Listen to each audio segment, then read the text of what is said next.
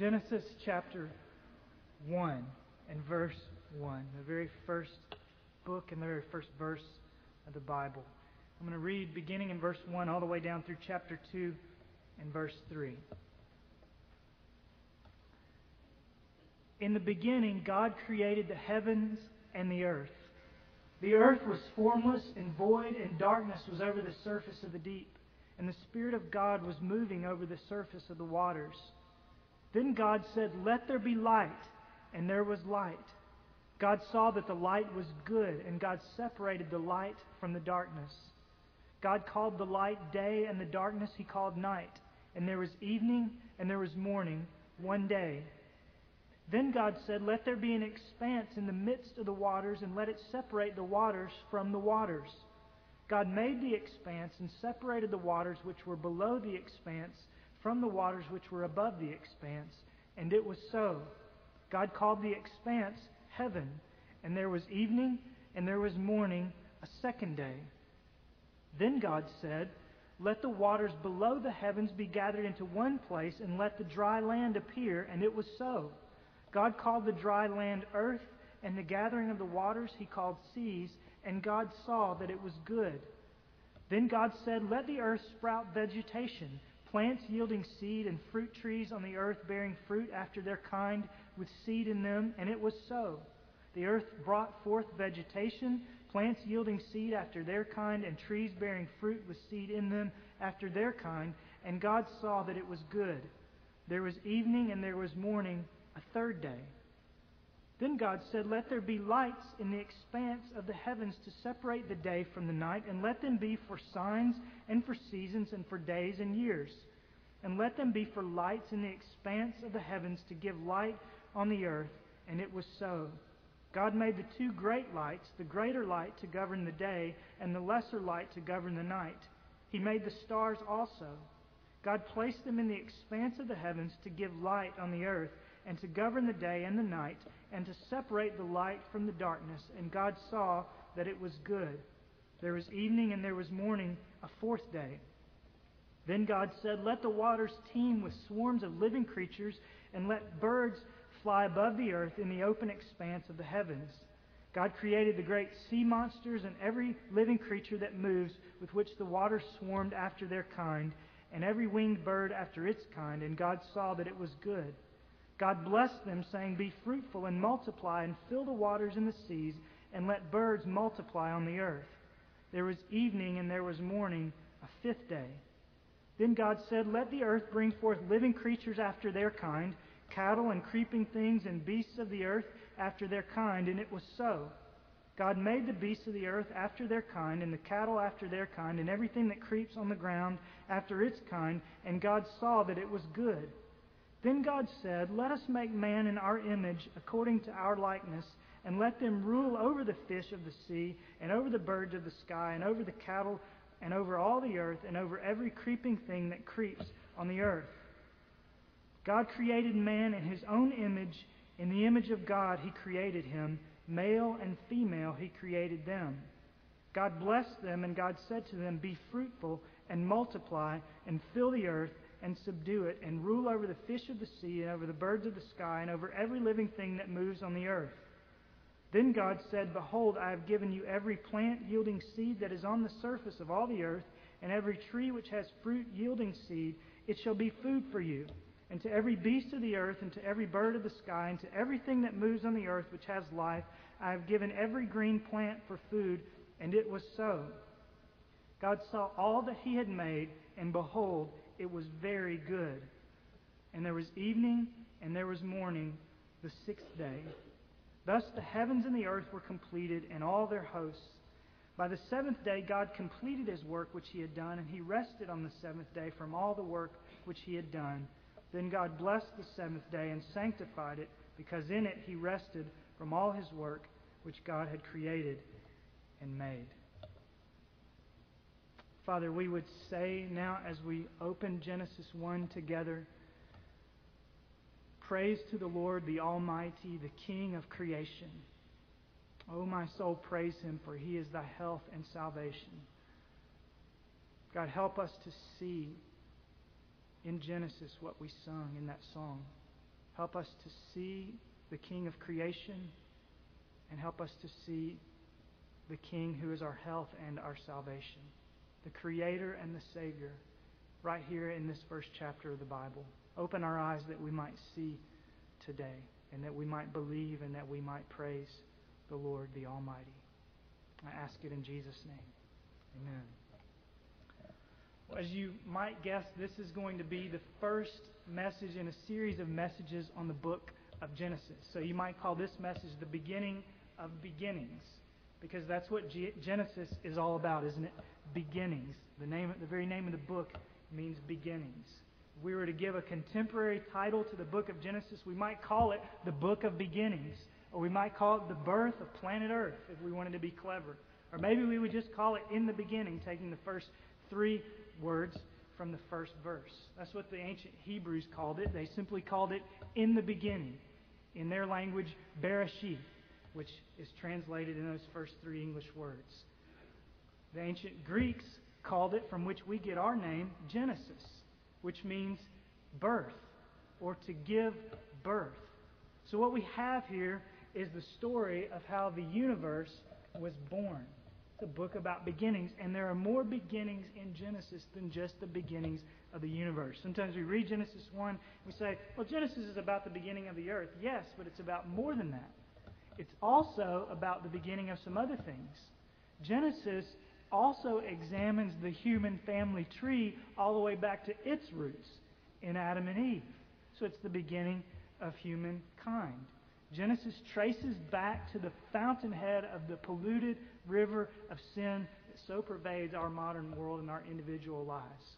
All the way back, we find the beginning of sin in the world in Genesis. And further, through the family story of Abraham and Isaac and Jacob, Genesis draws up for us the birthline of the Messiah and gives us the blueprints for the beginnings of God's plan of salvation for fallen, sinful humanity. So Genesis has a lot of beginnings in it. It tells us about the beginnings of the world, the beginnings of the human race, the beginnings of sin in the world, and the beginnings of God's plan for salvation for sinners. All of these themes that will be so important in the rest of biblical history and the rest of human history, right down to this day, find their origins right here in the book of Genesis. And that means this book is a very important book. And that means this study of this book is a very important study for us if we want to understand our God and ourselves and our Bibles and our world. You want to know what your Bible is about, you want to know what your God is about, and you want to know what you and your world are about, you had better understand the book of Genesis. It gives us the beginnings of all of those things. And it also is a book about God. So we mainly think of Genesis as a book about beginnings, but as with every book of the Bible, this book is mainly about God who is working all these beginnings for his own glory and for our good. So you see, the opening freeze frame of Genesis is in the beginning God. If that were the very first picture in a picture book, you would have nothing else in existence, period, except God. You go back in the world before the beginning, what you find is God. And if you want to find out how the world came into its beginning, the answer again in Genesis is God. And if you want to find out why the universe continues to operate every day, the earth continues to spin round every day in an orderly and timely and predictable fashion, the answer again is God. The Bible is the Bible because of God. The world is the world because of God. You and I exist because of God. And even if we ponder for a moment how all of this information in the book of Genesis came down to us this very day, the answer again is God, who preserved it and protected it and gave it to Moses so that he might write it down and pass it on to the people of Israel and to us. So maybe if we were to give the book of Genesis a title, it wouldn't be just in the beginning, it would be in the beginning, God. Because this book is about God, first of all, and it's about beginnings, second of all, all of which flow from God. Now, as I mentioned a moment ago, Your understanding of the book of Genesis is vitally important for how you understand everything that's going on around you. This book will help you figure out what your worldview is. Your worldview is simply, as the word says, how you view your world, how you see your world. And what you believe or don't believe about the book of Genesis will largely determine how you see the world that you live in. What you think about Genesis will largely determine how you answer questions like these Where did the world come from? Where did I come from? Is there a God out there somewhere? And if so, what are my responsibilities to Him? Is there a purpose for me being on planet Earth? And if so, what is it? Why is the world as tangled up as it is? And is there a solution to it all? Those kinds of questions and the answers that you give them form your worldview. They shape how you see your world and therefore how you live in your world. And the answers to all of those questions begin to be seen and made clear, some of them very clear, in the book of Genesis. And so if you don't understand this book, you cannot understand your world as the Bible says that you ought. So, the book of Genesis is important because it shows us God, it shows us ourselves, and it shows us how we should see our world. we want to think honestly about our world, we better think honestly about Genesis. And furthermore, if we want to persuade our friends that the biblical, God centered view of the world is the correct view of the world, then we had better understand Genesis and we had better be able to talk intelligently about it to the people around us. That seems far fetched. Just think through Genesis chapter 1 for a minute. If you don't understand even Genesis 1, you cannot talk to your friends about the Lord as you ought. Because right here in Genesis chapter 1, in the very first chapter of the Bible, we may address very clearly and very directly hot button issues that are very important in our culture today. Issues like evolution, issues like the sanctity of human life, including abortion and euthanasia, Issues, that, uh, issues like the relationship between men and women. Is there a difference between the two genders? All those issues that are so important in our culture and that are shaping our culture most of the time in the wrong ways may find solutions, or at least the beginnings of solutions, right here in chapter 1 of Genesis. So, what you believe, even about Genesis 1, will go a long way in determining how you answer those questions that are so important to the world that we live in. And so, with that in mind, let's go right to Genesis 1 and let's look closely at what it says. And in the coming weeks and months, we'll go through the entire book and look closely at what it says. But today, just chapter 1 and the first three verses of chapter 2. And what I want to do as we look at chapter 1 is just start by giving you a simple outline for the six days of creation. So, you read this, and it's hard to remember what happened on what day and how it happened and when it happened. So let me give you an outline that will help you remember it. And it's just an outline with two parts. If you can remember these two words, you'll be ahead of the game. The two words are forming and filling. Those are the two things God did in the six days of creation here in Genesis 1. He formed things in the first three days, and then in the second three days, He filled those things that He had formed. So just follow along with me really quickly and look at that. On day 1, verses 3 through 5, God formed the light or the daytime. On day 2, verses 6 through 8, God formed the sky, which is translated as the expanse in my version, maybe the firmament or the heavens in yours. On day 3, verses 9 through 13, God formed the dry land and the vegetation that is on the dry land. On day 4, God began filling the sky and the land and the sea with the things that He filled it with. And those are these. Day four, He filled the sky with the sun, the moon, and the stars. Day five, He filled the waters with the fish and the sea creatures. And He filled the sky with birds also on day five.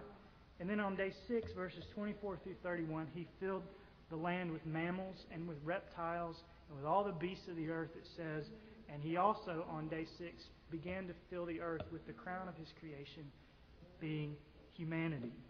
And then we read in chapter 2, verse 2 By the seventh day, God completed his work which he had done, and he rested on the seventh day from all his work which he had done. So, forming on days 1, 2, and 3, filling what he had formed on days 4, 5, and 6, and then resting on the seventh day.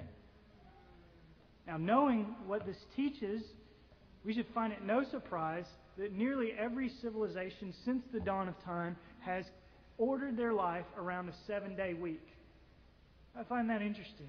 All these cultures that never had any contact with the book of Genesis and didn't have much contact with one another all independently decided to form their lives around seven day weeks.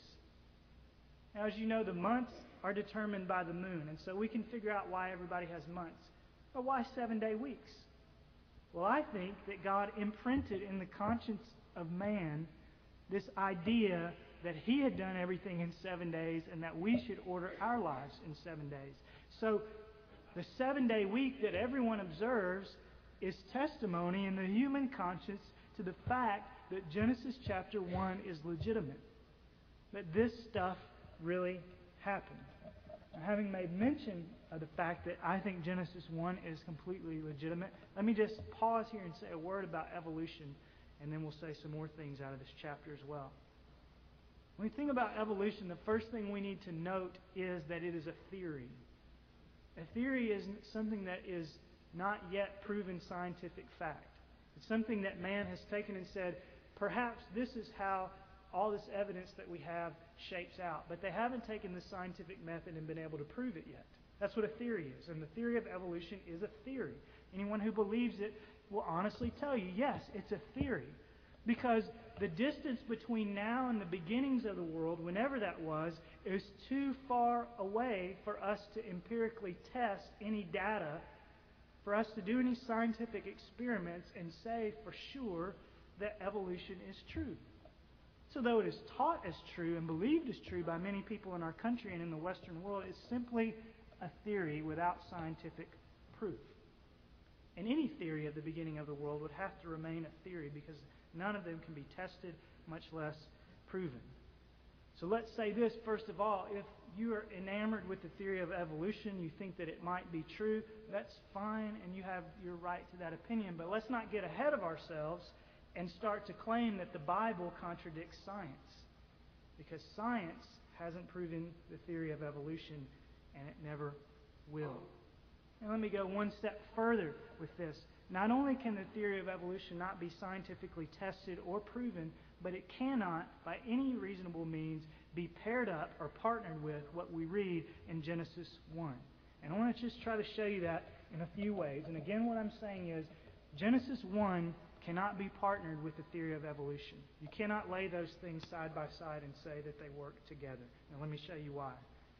First, I just want you to notice that we are given no reason in this chapter to believe that the six days of creation were not six literal days. No reason at all. Now, there are some who would like to go to the New Testament and take 2 Peter 3 8, which says, With the Lord, one day is like a thousand years, and a thousand years is like one day. And they say, we can overlay that on Genesis. Maybe these six days were really 6,000 years. And we might reasonably do that, except for the fact that Genesis 1 says again and again and again and again and again, six times, there was evening and there was morning the first day, the second day, the third day, the fourth day, the fifth day, the sixth day. Evening and morning each day. That doesn't describe the process of a millennium, does it? That describes the process of one 24 hour day. And if the Bible had meant to leave open a loophole for us to think that possibly that this was all a long, drawn out 6,000 year evolutionary process, it wouldn't have said there was evening and there was morning one day. God was closing the loopholes for us. So, according to Genesis 1, the universe wasn't created by a long, drawn out process, but in a hurry, in a six day hurry. Second, notice this. The Bible makes it clear here in Genesis 1 that the plants and the sea creatures and the birds and the mammals and the reptiles and the beasts of the earth, all of them were created after their kind. If you're taking notes, you can just write down verses 11 and 12, verse 21 and verse 24. That phrase, after their kind, is repeated seven or eight times in this passage. Every time God created an animal, he said, or a plant, he said, after its kind. And the thing that's important about that is the word that's translated kind, K I N D, is a Hebrew root word that means species. So, what we very well read here is God created all the plants after their different species. And God created all the animals and the, the reptiles and the fish and the birds after their different species. God did not create an amoeba that turned into a fish, according to Genesis 1. Nor did he create a rat that turned into a possum. Nor did he create a monkey that adapted to its circumstances and became a modern man. He created all the different animals after their kind, after their species. So, to say anything otherwise is to say, I don't agree with what Genesis 1 says. And then, furthermore, notice this that man was created in the image of God. That's very clear, isn't it? All that we get about the sanctity of human life has its roots in that very section there in verses Uh, 26 and following. What it doesn't say is that man was created in the image of a monkey or anything else, does it? So for us to say that man came from the apes, we must also be prepared to say that God, in whose image man was made, is something like an ape.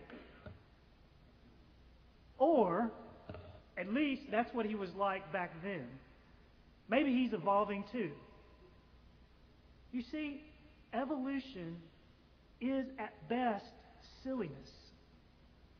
And it's at worst blasphemy to say that man created in the image of God was an ape.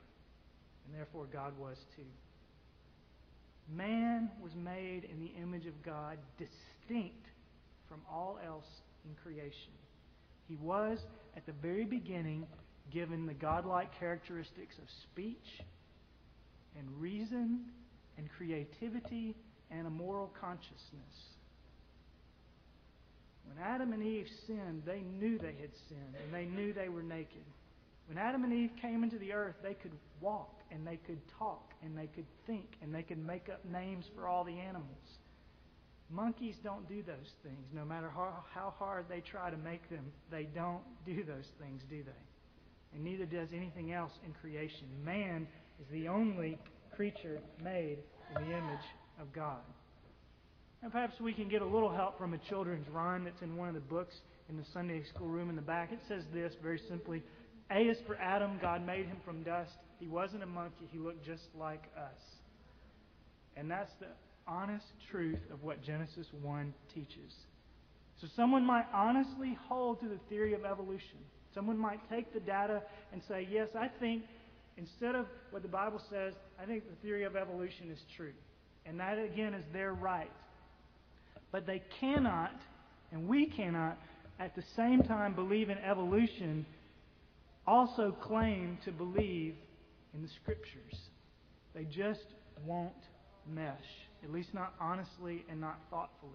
They are two completely opposite theories of the beginning of the earth, and they will never and they can never come together in cooperation with one another.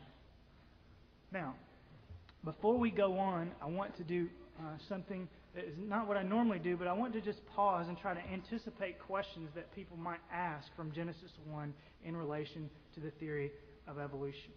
And I realize that the two I'm going to ask aren't the only two that could be asked, but people often read this with the background of evolution that they were taught in school or as children or they've researched themselves, and they have honest questions. And I understand that. And so I want to try to take two of those honest questions and answer them from the pages of the Scripture, and then we'll go on and look at uh, what this chapter says about God and what it says about us. So the first question is this How can there have been evening and morning before the sun was created? If this account is true, the sun wasn't created until day three, but there was evening and morning on days one and two as well. How can that be? How can you have evening and morning without the sun and without the rotation of the earth? We might further ask this how could the world even hold in place without the benefit of the sun's gravitational pull? This can't be so, the question goes. The earth can't exist without the benefit of the light and the gravitational pull of the sun. Well, here's the biblical answer for that. Ultimately, it is not the sun that keeps the earth from falling out of the sky, is it? God uses the sun, but ultimately it is not the sun that keeps us in place. Ultimately, it is the God who created the sun who keeps the earth from falling out of its place. Hebrews 1 3 says it like this He upholds all things by the word of His power. Doesn't uphold all things by Mother Nature, but by the word of His power. So I conclude that if God is powerful enough to create a sun that can provide light for the earth and gravitational pull to make all the planets spin in perfect time, that God is also powerful enough to create light and to hold the earth in place without the benefit of the sun. You can think of it like this the sun is like the screws in the toolkit of the carpenter. The carpenter uses the screws to make the cabinet stay on the wall, doesn't he? But it's the carpenter who's actually doing the work. And it's the same thing with God and the sun. And the second question is this, also related to the sun and, and also the moon and stars as well. If the earth was created in six literal 24 hour days, then how could the sun and the moon and the stars have provided light so quickly? In other words, think that through for a minute. We know, all of us realize, that it takes light from the sun a long, long time to get to the earth, doesn't it? In fact, I believe this is true. If we go with a, a young earth that's maybe 6,000 years old, and we say that the sun was created then and it had to wait for the light beams to get to the earth, they still wouldn't be here. It'd still be dark. And so people say, how can that be? If God made the sun and the sun gave light, that's impossible for that to happen in six days or le- much less on one single day, day three. How can that be? Well, here again, I point out the power of God. You believe in God, it's not that tasking of a question. If God is powerful enough to create the sun, then He is powerful enough to create the sun in process so that the moment it first came up over the horizon on planet Earth, its rays, by divine command, were created already spanning the gap between sun and earth. God can make the sun, He can make rays that span the gap. Just like that, can't He? By the word of His power. And that must be what He did. And the same thing could be said of the moon and of the stars as well. Now, like I said, there are many more questions that could be asked. And if you have one of those questions, like always, I'm available after the service today with, to meet with people that might be trying to come to terms with these things. And I'll say up front, I don't have all the answers, but I'll be glad to take as much time as I can to try to show you the answers that I think we should be able to see in the Scriptures. So, that's the offer that's on the table, but for now we have to move on. And the way I want to move on, as I mentioned already, was by asking two questions. Number one, what does Genesis 1 teach us about mankind? And number two, what does Genesis 1 teach us about God? I want you to help shape your worldview based on Genesis 1. What does it say about us, and what does it say about Him? So we'll answer those two questions and make a concluding application, and then we'll be done. Okay? So, what does Genesis 1 teach about mankind? And I just want to give you a few bullet points here and expand on some of them more than others. First, Genesis 1 teaches that mankind had a definite beginning. As we said before, I say again, man did not evolve in Genesis 1. He was created at a point in time on day 6. So, number one, Genesis teaches us that man had a definite beginning. Second, Genesis 1 teaches us that mankind is dignified. He is dignified, created in the image of God, verse 27. That means that no one in the world has the right to degrade or to destroy human life. Not someone else's life and not their own. Man is dignified because he was created different from the animals. That's what our Declaration of Independence is trying to say when it says that everyone was endowed by their Creator with certain unalienable rights. It means God made us in His image, and therefore everyone should be treated with dignity, regardless of sex, race, age, health, nationality, or other. Everyone should be treated with dignity. The Declaration of Independence got that from the Bible. And the fact that man is created in God's image right here in this very first chapter reaches into all sorts of areas that are all confused in our culture, doesn't it? It reaches into the areas of social justice. It reaches into the areas of race relations. It reaches into the area of sexual ethics, the area of abortion, the area of euthanasia, all sorts of things that our culture can't figure out. The answer to them is here in Genesis 1. Man is dignified, then he should be treated as dignified. And one of the reasons our culture is so mixed up is because we're unprepared to acknowledge the image of God in one another. Now, thirdly, Genesis 1 teaches us that mankind has dominion over all the earth. So he had a definite beginning. He's dignified. He has dominion over all the earth. Now look at verse 26. Man was to and is to rule over the other created beings. And then verse 28, man is to subdue the earth. Now, first of all, let's say what that doesn't mean. Because man is given the right to rule over and subdue the earth doesn't mean that man can abuse the earth. It doesn't mean that man can do with the earth whatever he pleases. But it does mean that human beings have a God given authority over the planet on which we live. Human beings have a God given authority to chop down trees and to build buildings and to eat meat and to domesticate animals. That's what those verses mean. So, the good of the human race and the good of the individual members of the human race must always take precedence over things like saving the whales. As wonderful as that might be, the human race is priority on the earth. Let me just insert that it's crazy how many babies we abort and how many whales and other things that we save. But that's for another sermon. So, man has the right to rule over the earth. But having said that, let us also note that how we treat our environment is a lot more important than many Christians would like to admit. Subduing the earth means managing it with care and with caution. Is quite frankly, we evangelicals who have been so quick to argue that we're allowed to subdue the earth in doing certain things that we want to do haven't been so quick on the other side to say, since we're in charge of the earth, we had better take good care of it. And we ought to be a little more careful with the things that we say. God has given us the earth as a gift. And therefore, anybody who's a Christian worth their salt will care about the environment and will care for the environment. They won't litter. They will vote in ways that protect the environment as much as that's necessary and possible. And they will do what they can to take care of their little corner of God's earth.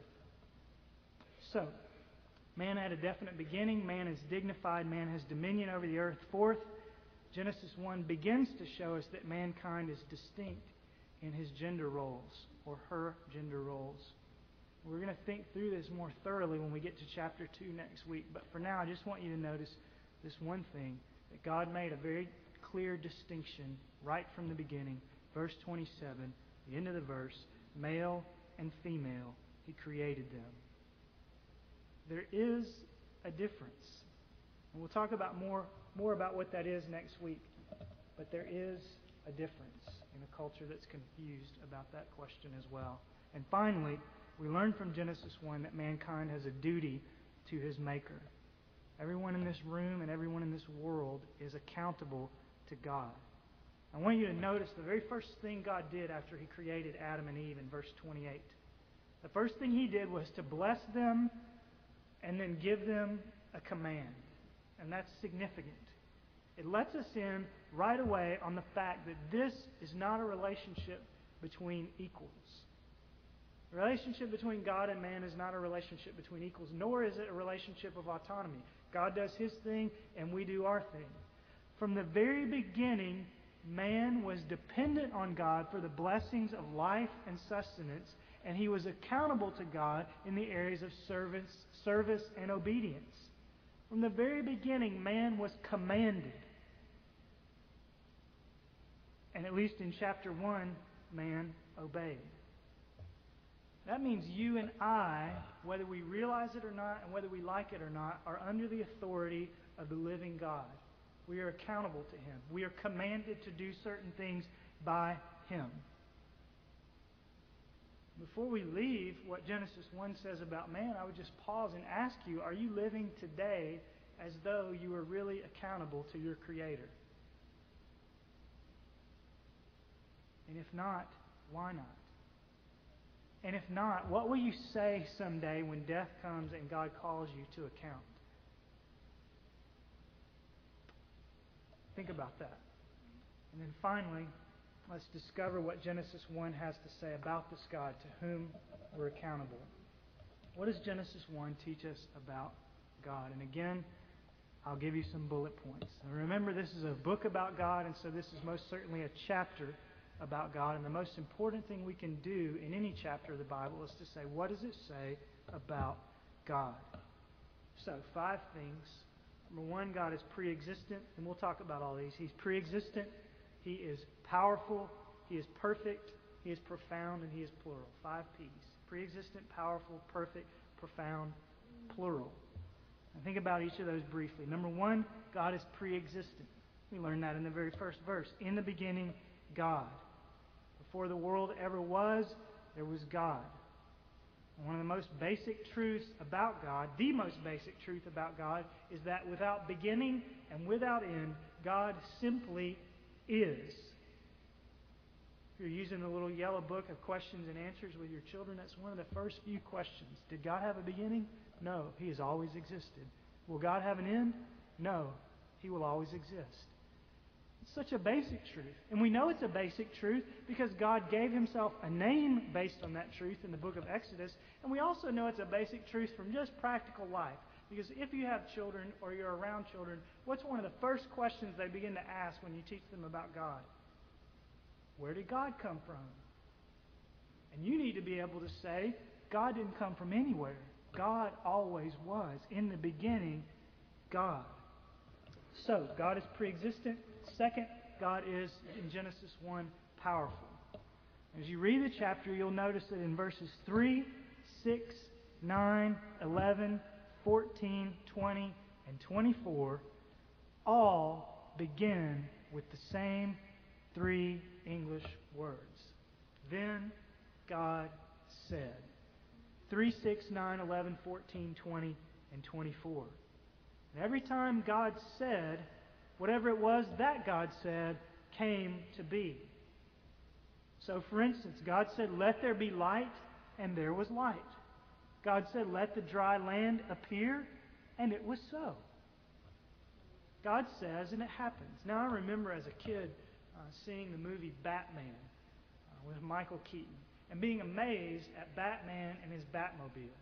Because he could be anywhere in the world, and he could just take the little thing out of his pocket and give a command to his Batmobile, and it would do what he said, right? You say, shields. And all of a sudden, the camera would go to the Batmobile, and the whole thing would cover up with shields just out of nowhere. Everything was voice activated. And now I'm amazed because I watch the commercials on TV, and I find that apparently everyone in creation can have a Batmobile. You have these cars now, they have commercials for them. Sunroof, and the sunroof opens. Burger King, and the little thing on the screen gives you the directions to Burger King, right? It's amazing. Windows, and the windows come down. Chair, go forward. And everything that you say, pretty soon you'll just be able to tell it where you want to go, and then you'll be able to sit back and have a Coke, and it'll take you there. It's voice activated, and the reason why they do that is not because we need voice activated, it's because it makes us feel powerful. If we can say, hey, you do this, and the machine does it, we're like, ha ha, have you seen my car? It's an Acura, and it's voice activated.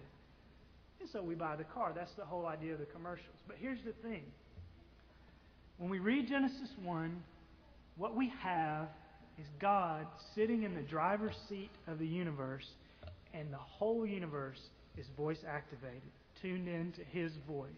He simply says, Go, and things go.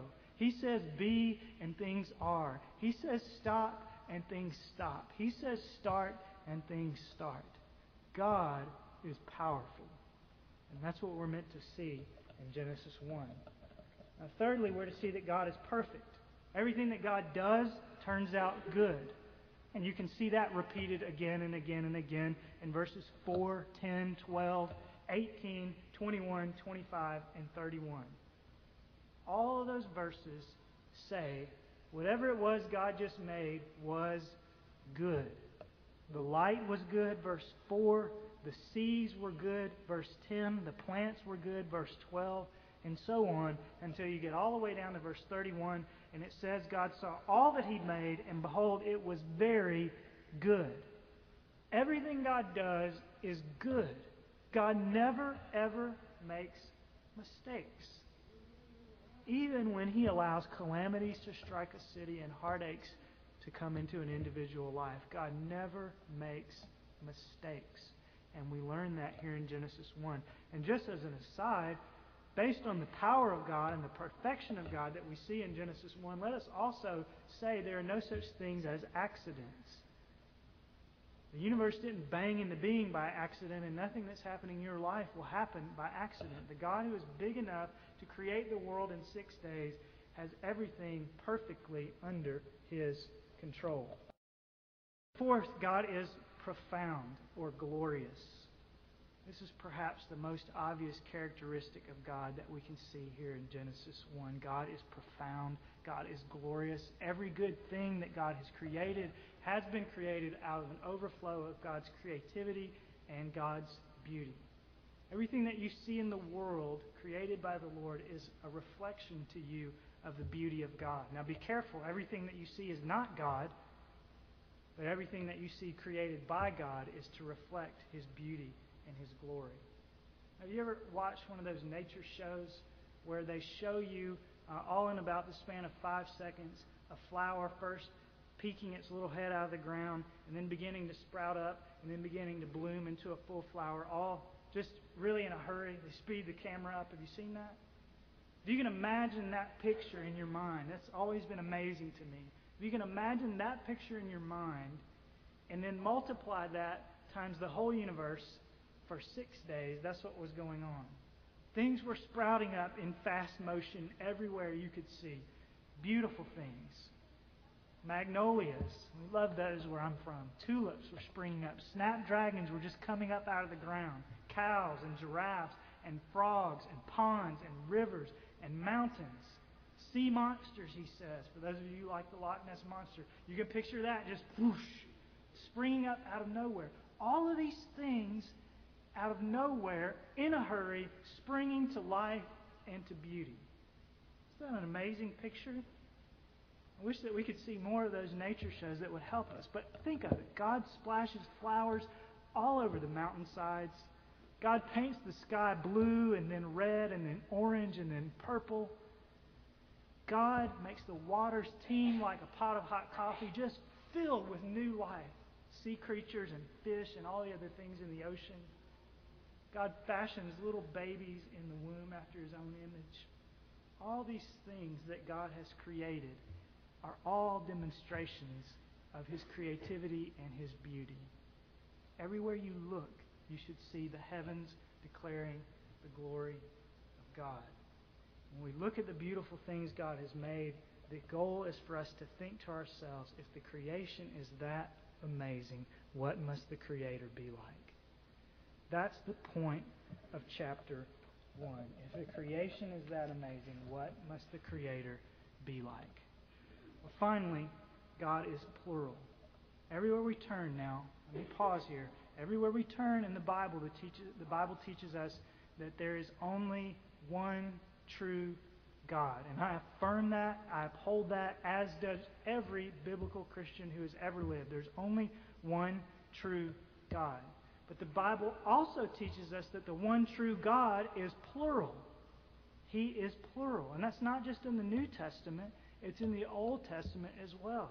And it's not just in the Old Testament, it's in the very first book of the Old Testament, in the very first chapter of the very first book of the Old Testament. And you can see it clearly in verse 26, can't you? Then God said, Let us make man in our image according to our likeness. Three times God refers to himself as plural. So throughout the Bible, God has revealed himself both as one and as plural. Somebody says, How in the world can that be? Well, I don't know. But that's what the Bible teaches. And so that's what I'm going to teach because that's what's true. When you turn to the New Testament, this begins to come to a little bit better light. You get a little bit better of idea of what it means for God to be plural when you read the New Testament. Because the New Testament makes it crystal clear that the one true God exists in three distinct persons the Father, the Son, and the Holy Spirit.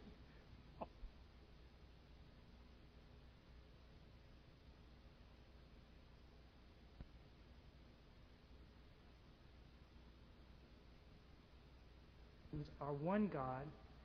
All three of those persons are distinct. All three of those persons exist at the same time, and they're all God at the same time. Again, that doesn't make sense to the human reason, but that's the truth of the Scriptures. And specifically, the New Testament says about Jesus, Colossians 2 9, in him all the fullness of deity dwells in bodily form. In other words, everything that God is was in Jesus inside of that body and still is because he still lives in that body. And the New Testament also says of Jesus these words in back in Colossians 1:16. All things have been created through him and for him. And so what we're really reading is that God is plural. He's revealed himself in Father, Son, and Holy Spirit. And so when we read about God, here we're reading about Jesus, whom we see more clearly in the New Testament. All the way back in Genesis 1, we can find Jesus. So let me close then with this bit of application. The God to whom you and I are accountable is none other than Jesus Christ of Nazareth. It is He who made us and not we ourselves. It is Jesus who upholds all things by the word of his power, Hebrews 1. It is He who is pre existent and powerful and profound and perfect. We owe Jesus our very lives. And this amazing account of creation ought to motivate us all the more to love Him with all of our hearts and to obey Him with all of our might. When you read Genesis 1, you ought to think, I am accountable to Jesus. And if we're honest with ourselves, all of us will admit that. You know what else? If we're honest with ourselves, all of us will admit that none of us lives before Jesus as we ought, do we? There's not one of us in this room who honors Jesus, our Creator, as we should. There's not one of us in this room who even obeys our own conscience as we should. We know what's right and wrong, and we still choose wrong much of the time. So all of us would say, yes, we're accountable to God, we're accountable to His Son Jesus, and we would also say, yes, we stand guilty before a perfect God of holiness. If that's true, and it should lead us to this conclusion. Let us thank God that the Christ of creation is also the Christ of the cross. Let's thank God that the sovereign to whom we are accountable in Genesis 1 is also the Savior who paid the penalty for our sins and our lack of accountability. So let me ask you in closing are you trusting in holding yourself accountable to the Christ of the cross? And if you are not, what will you do when you stand before the perfect, powerful, profound, pre existent Christ of creation? Lord, Genesis 1 doesn't give us any commands except to subdue the earth. But it certainly presents us with you and with your son Jesus. And that always presents us with a challenge because we know that we haven't submitted to you as we ought. We haven't loved you as we ought. We haven't trusted you as we ought. And we need a Savior. So we thank you that the Jesus who created all things, the Jesus who upholds all things by the word of his power, is also the Jesus who went to the cross and paid the penalty for sinners who do not obey as they should. So we thank you for him and pray that you will help us trust and love and obey Him more after Genesis 1 than we did before it. And we pray it in His name. Amen.